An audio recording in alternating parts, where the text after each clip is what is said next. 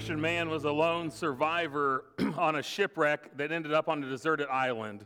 Uh, he ended up there, a castaway by himself without human contact for numerous years until finally a ship passed by and saw his SOS out on the beach. And so the ship anchored and the rescue team came ashore. And before they got into the boat, the man said, Can, can I show you around? Can I, can I show you what I've been doing these many years all by myself here on the island? And they said, Sure. And so he said, Well, that building there, that's that's the first building I built when I got here. That's, that's the church. And he said, Right over here is my home, and that's where I've been living. And just left of that is a shed that I built where I store all the produce and the things that I harvest. No people here, but a lot of fruit, and that's where I keep that. And he said, Over there is a barn where I've put some animals that I found on the island that I've domesticated and kind of made them my pets. And he said, And then over there is the church that I built. And the man rescuing said, Wait, wait a minute. He said, I thought, I thought that building was the church that you built. And the man said, Oh, he said, that's a common mistake. He said, I don't go to that church anymore. That one just wasn't for me. I've heard that phrase numerous times over the years when I work with churches, when I've worked in churches, when I've consulted and helped churches.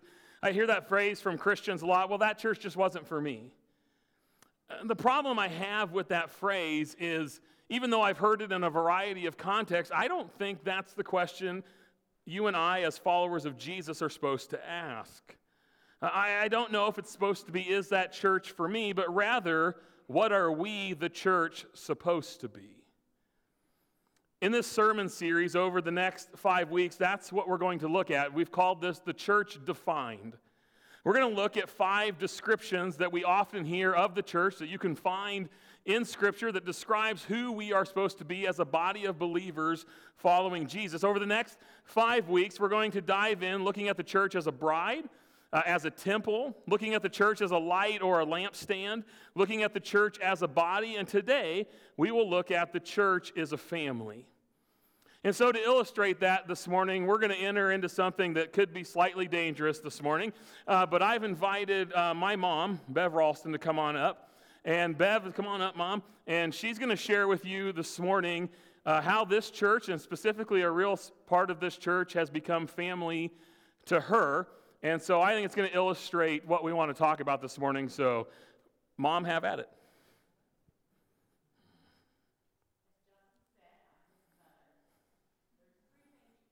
Don't know about me. One, I like to be highly organized. Two, I want all my ducks in a row preferably the shallow end of the pond. And three, I do not embrace change. Let me repeat that. I do not embrace change. Before coming to Wayne, I was living in an area that I'd lived in all my life. I was in what I thought was my retirement home. I was living among lifetime friends, and I belonged to a church that I was born into, baptized as a child, confirmed in, married in, and I assumed I'd be buried in. But God had what I refer to as a ha ha moment. He decided that I needed to change whether I embraced it or not. Dennis was working over here in Wayne. He lived with Justin, Megan, and the boys during the week, and me two days a week on the weekends. After retiring, we decided that I should move out of the area and out of my comfort zone. Now, on one hand, I was very excited about this move because I was actually going to be living with my husband seven days a week instead of two, and I was going to be living to one of my children, his wife, and two perfect, almost perfect, grandsons, Colby and Caleb. This was priceless and still is. But on the other hand, I still had this nervousness about leaving my friends and my church. But wow, from the time I walked through those doors of Journey Christian Church and got a big old Bob Jones hug and a smile from Nancy Junk filled with love just for me, I started to instantly feel at home. And with a short time, Sue Stanley introduced me to a faithful, God loving group of ladies that meets each Tuesday for a Bible study. These ladies provided me with the support and the friendship that I needed. These ladies pray with each other and for each other. They love on one another. They celebrate the good times and they support the tough times.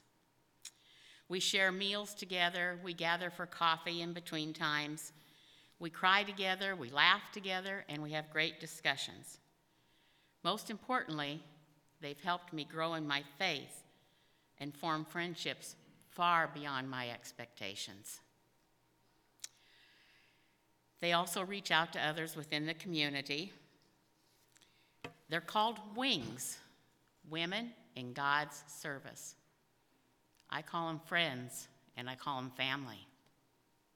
Dennis and I also joined a life group, which added another dimension to our relationship with others here at Journey and our relationship with the Lord.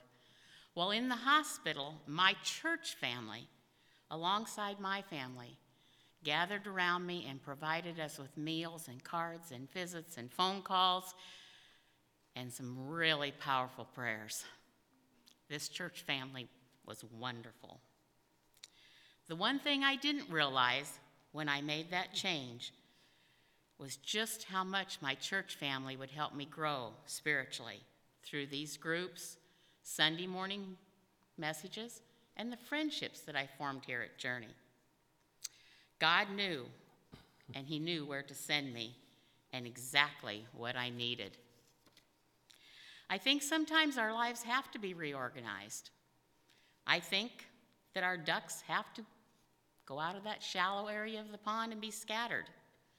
And we need to go to a place where we can grow. I have a sign in my house. I didn't have it until after moving to Wayne and being here at Journey for a while. It says, Grateful, thankful, blessed. I am. And I'm so glad I put my hand and my faith in Jesus, and I made that change that change that gave me a church family here at Journey. Family can be described in many ways. One of the, reason, one of the descriptions that I found was family has been described as a group of people who have each other's backs, are willing to go to the ends of the earth to bring a smile to another's face. A true definition is a sense of loyalty and selflessness, love and genuine care and concern. Let me tell you, you can find that here at Journey. I did.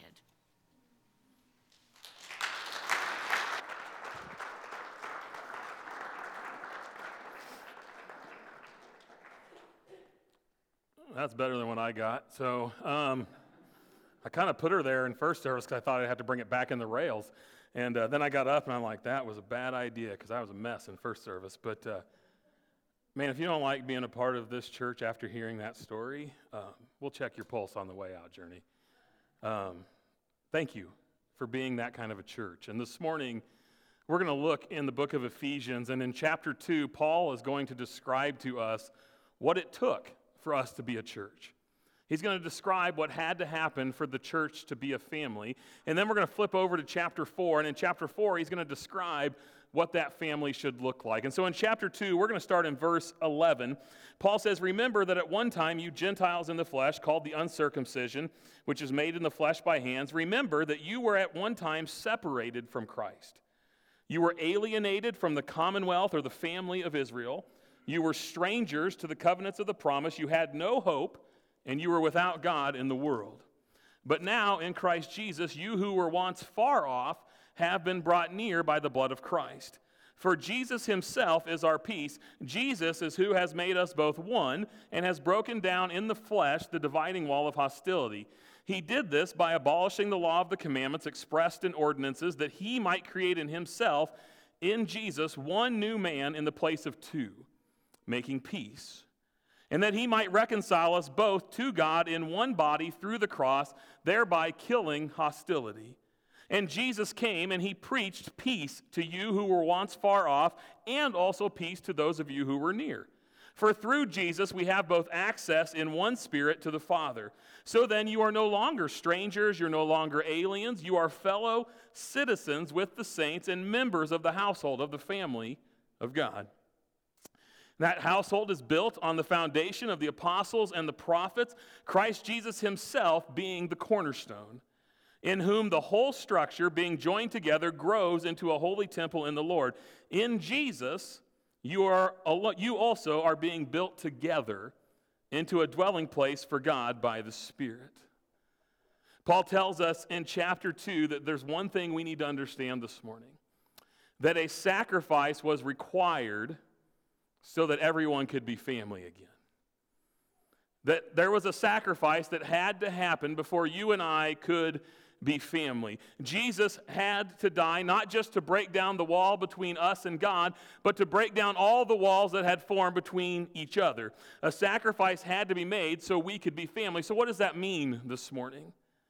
Well, first, it means this you and I, we all have a common history and heritage in this room.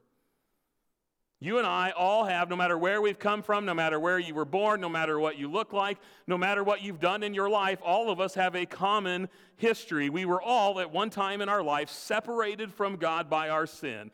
Sin had caused and still causes division in our family. All of us start in that boat, and all of us have been reconciled to God through Jesus. If you're a follower of Christ this morning, not only all of us in this room, no matter whether you're a follower of Christ or not, we all have the same history. All of us were sinners separated from God. If you're a Christian this morning, we also have that redemption that is found only in Jesus. And what that means is before you and I came to Jesus, before you trusted your life to Jesus, we were all in the same spot. And that's really important to remember this morning. That all of us come from a place of being in the depths of sin in need of a Savior. In Colossians 2, Paul said it this way He said, All of you, you were dead in your sin. You were dead in the uncircumcision of your flesh, but God made you alive together with Him, having forgiven all of your sin, all your trespasses. He canceled the record of your sin, the record of your debt and mine that stood against us. He set that aside, He nailed it to the cross. Jesus' sacrifice reminds us that you and I have a common history this morning. It also reminds us that you and I, if you're a follower of Jesus, we have a common identity now this morning. We are family because of Christ. We're not family because of where we come from. We're not family because of how we live our lives. We're not family by what we look like or how we dress. We're family because of whose we are. That's true in our family too, right? Like, I'm not family with my mom and my dad and my kids because I look like them. I'm not family with them because I act like them. I don't. And I'm not family with them for any other reason. I'm family because I'm theirs. And that's true of us as followers of Jesus. Paul tells us that in Christ we have a new identity. He tells us that Jesus' intention when he went to the cross was nothing short of reuniting the human race with God and with each other, bringing two back into one. And in Paul's context, that was Jew and Gentile. And what Paul is saying is that no longer is the banner you're identified under Gentile or Jew. You are no longer primarily identified by where you come from or what family you were born into. He says now you are simply identified as sinners reconciled to God through Jesus two camps into one. And what that means for you and I is in the church, in this family, nobody can ever claim to be better than someone else based on where they come from. That has no place in the church. Because we all have the same heritage. We all are sinners separated from God, redeemed by a Savior who died. It's that common dependence on Jesus that brings us together. And, church, let's be clear this morning. It's our job as a church and as a family to remind anybody that thinks they're not worthy, to remind anybody that thinks their life doesn't matter that it does. Not because of where they come from, not because of who they are, but because of whose they are. That your life this morning is valuable because Jesus thought you were valuable enough to die for. And as a family, we have to remind each other of that. And if there's somebody in our family that thinks they're better than someone else because of where they come from, we need to remind them that they're not.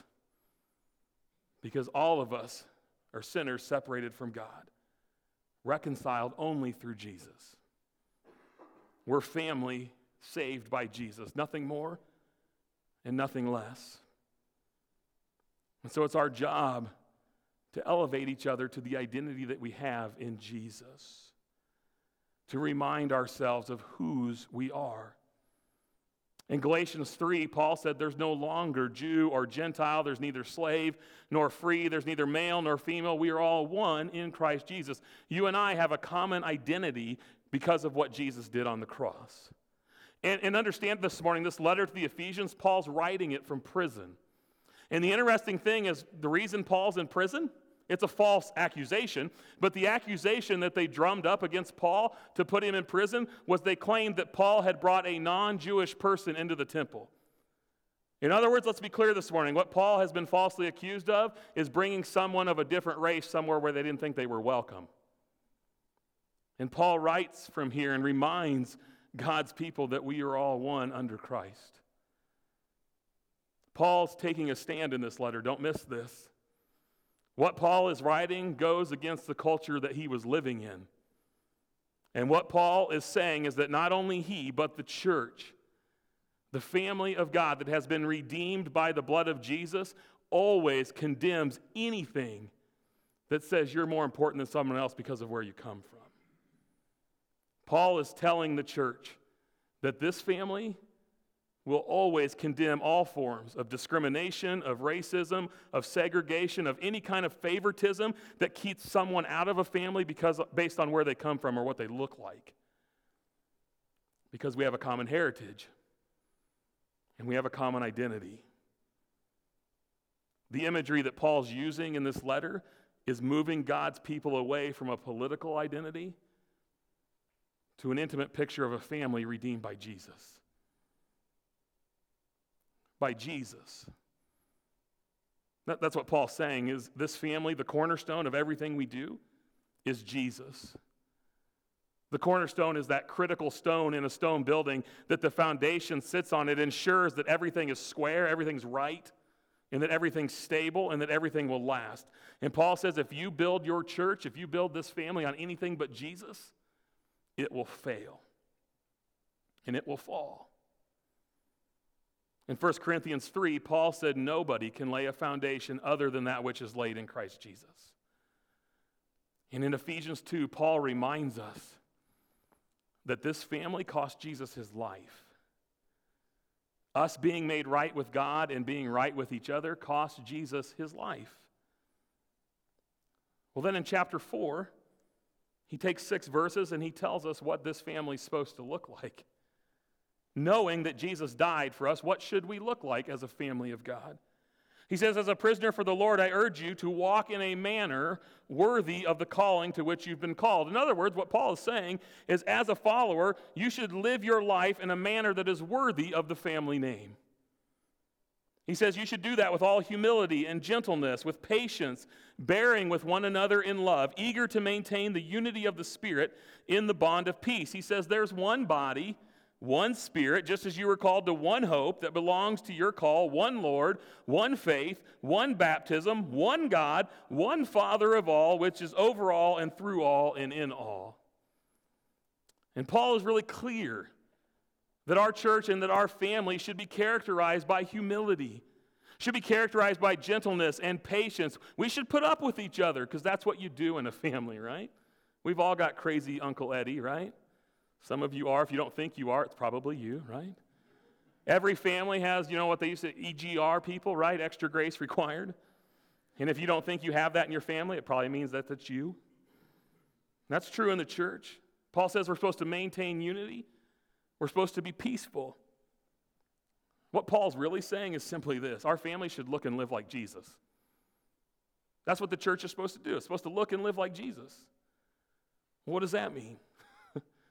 Well, first, I think it means our family, like Jesus, invites you to come as you are. If our family is going to look and live like Jesus, it invites you to come as you are. Uh, John Burke is a pastor at Gateway Community Church. He wrote a great book called No Perfect People Allowed. And at their church, their bulletins, when you could still have bulletins, uh, every week says this. It literally says this in their bulletin at their church. It says, If you're a newcomer, come as you are. You don't have to dress up, you don't have to be any particular age. We couldn't care less who you voted for in the last election. And please don't feel the need to pretend about anything. Gateway Community Church is a place where God meets seeking people who are far from perfect. And that means that everyone is welcome. No matter where you are in your spiritual journey, you're welcome here. So learn at your own pace, ask questions, seek. We really believe you're going to find what you're looking for. You'll learn how to relate to God, you'll experience Christian community here, and here's the big thing we think you'll change. So join us as we seek God together, but we just want you to know come as you are. If we're going to look and live like Jesus as a church, like Jesus, we have to be a place that says, Come as you are. That's family, right? It doesn't matter what you look like, it doesn't matter what you've done, it doesn't matter how long you've been gone. I don't know any family that doesn't say you're always welcome to come home. So, whatever you look like, wherever you come from, whatever you've done, just come as you are to this family. If you want to come in your sweatpants, come in your sweatpants. If you want to come in your three piece suit, come in your three piece suit. If you want to come in a super sweet killer Broncos jacket on Sunday morning, come in that. Some of you missed that this morning. I didn't wear it up here because it would distract all of you. Come with your sin. Come with your addiction. Come with your doubt. Come with your anger and your bitterness. Come as you are to this family.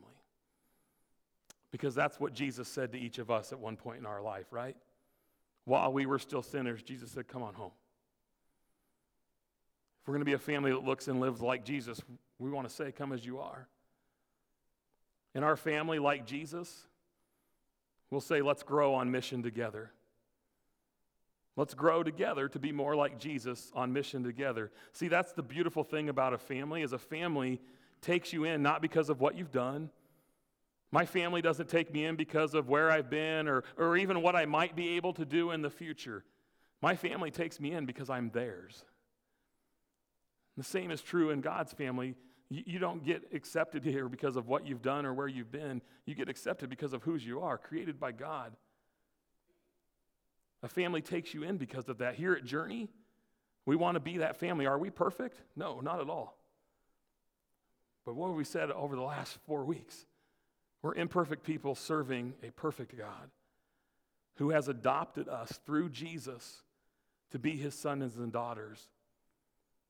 And so we're going to live and walk together through the good times and the bad times, focused on the mission of Jesus to bring the hope of Jesus to the world.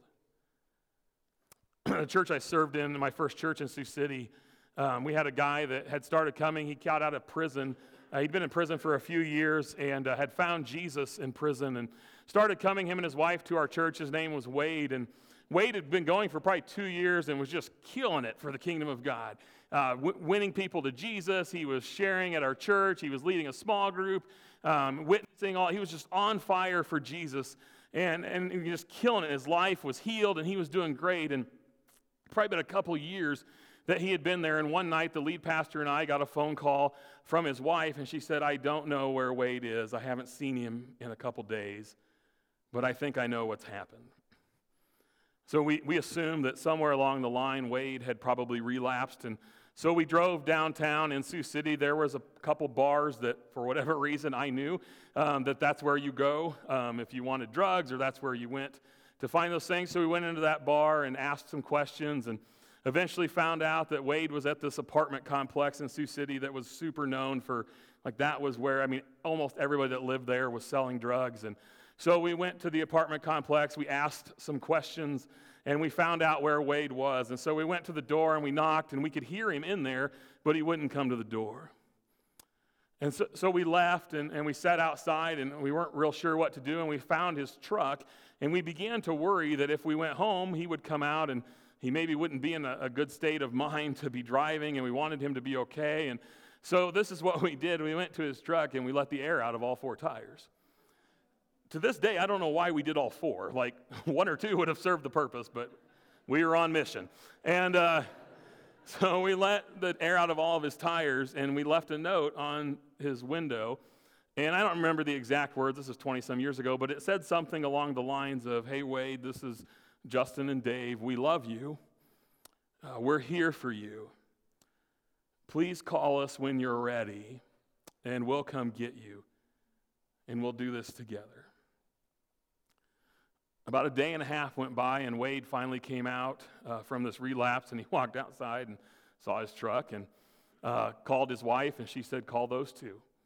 And he called us, and we went and picked up Wade, and we got him in our car, we got his truck fixed, and uh, we kept doing life together on mission for Jesus.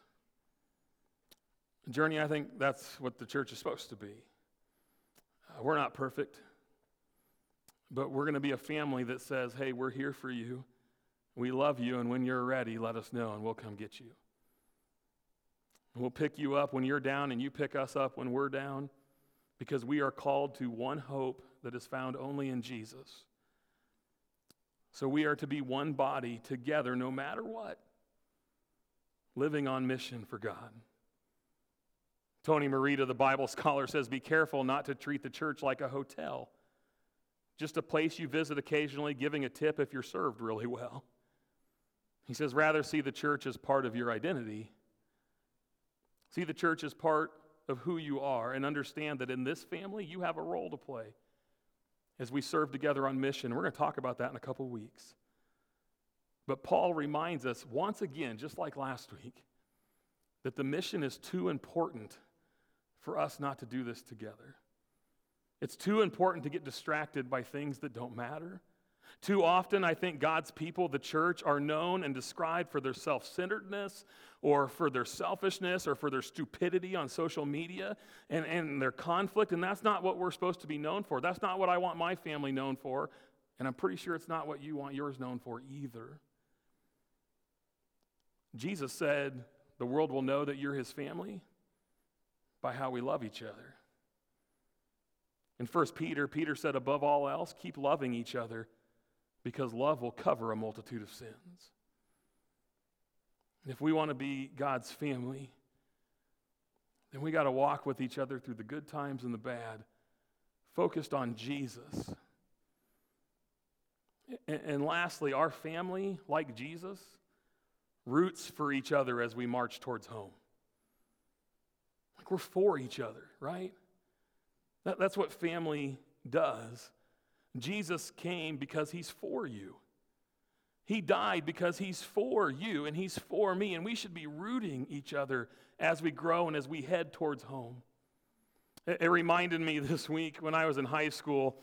Uh, I played baseball, and I was pretty good. And uh, we had a baseball game one time where a college scout was coming to look at this pitcher, not me, um, but he was coming to look at that pitcher. And so for Tilden, small town, the crowd was fairly good sized. And we're in the middle of this game, and it's a close game. And I come up to bat, and there's a couple guys on base, and I just rip one off this kid who's supposed to be a major league prospect. And I smoke this baby all the way out to the fence, and I'm hauling around the bases. This is like 150 pounds ago. And uh, I come around, and two people score, and I slide headfirst into third, and we take the lead. And I stand up, and the whole crowd goes nuts, as big as a crowd in Tilden can get.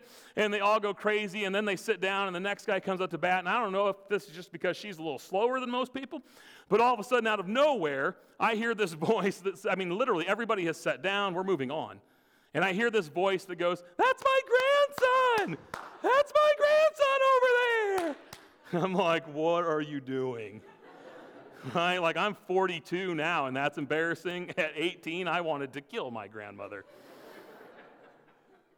and, but you know what? The older I get, the more I realize, you know what that is? that's family. Family roots for you when the whole rest of the world has already set down. Family says, That's my family when the rest of the world ignores.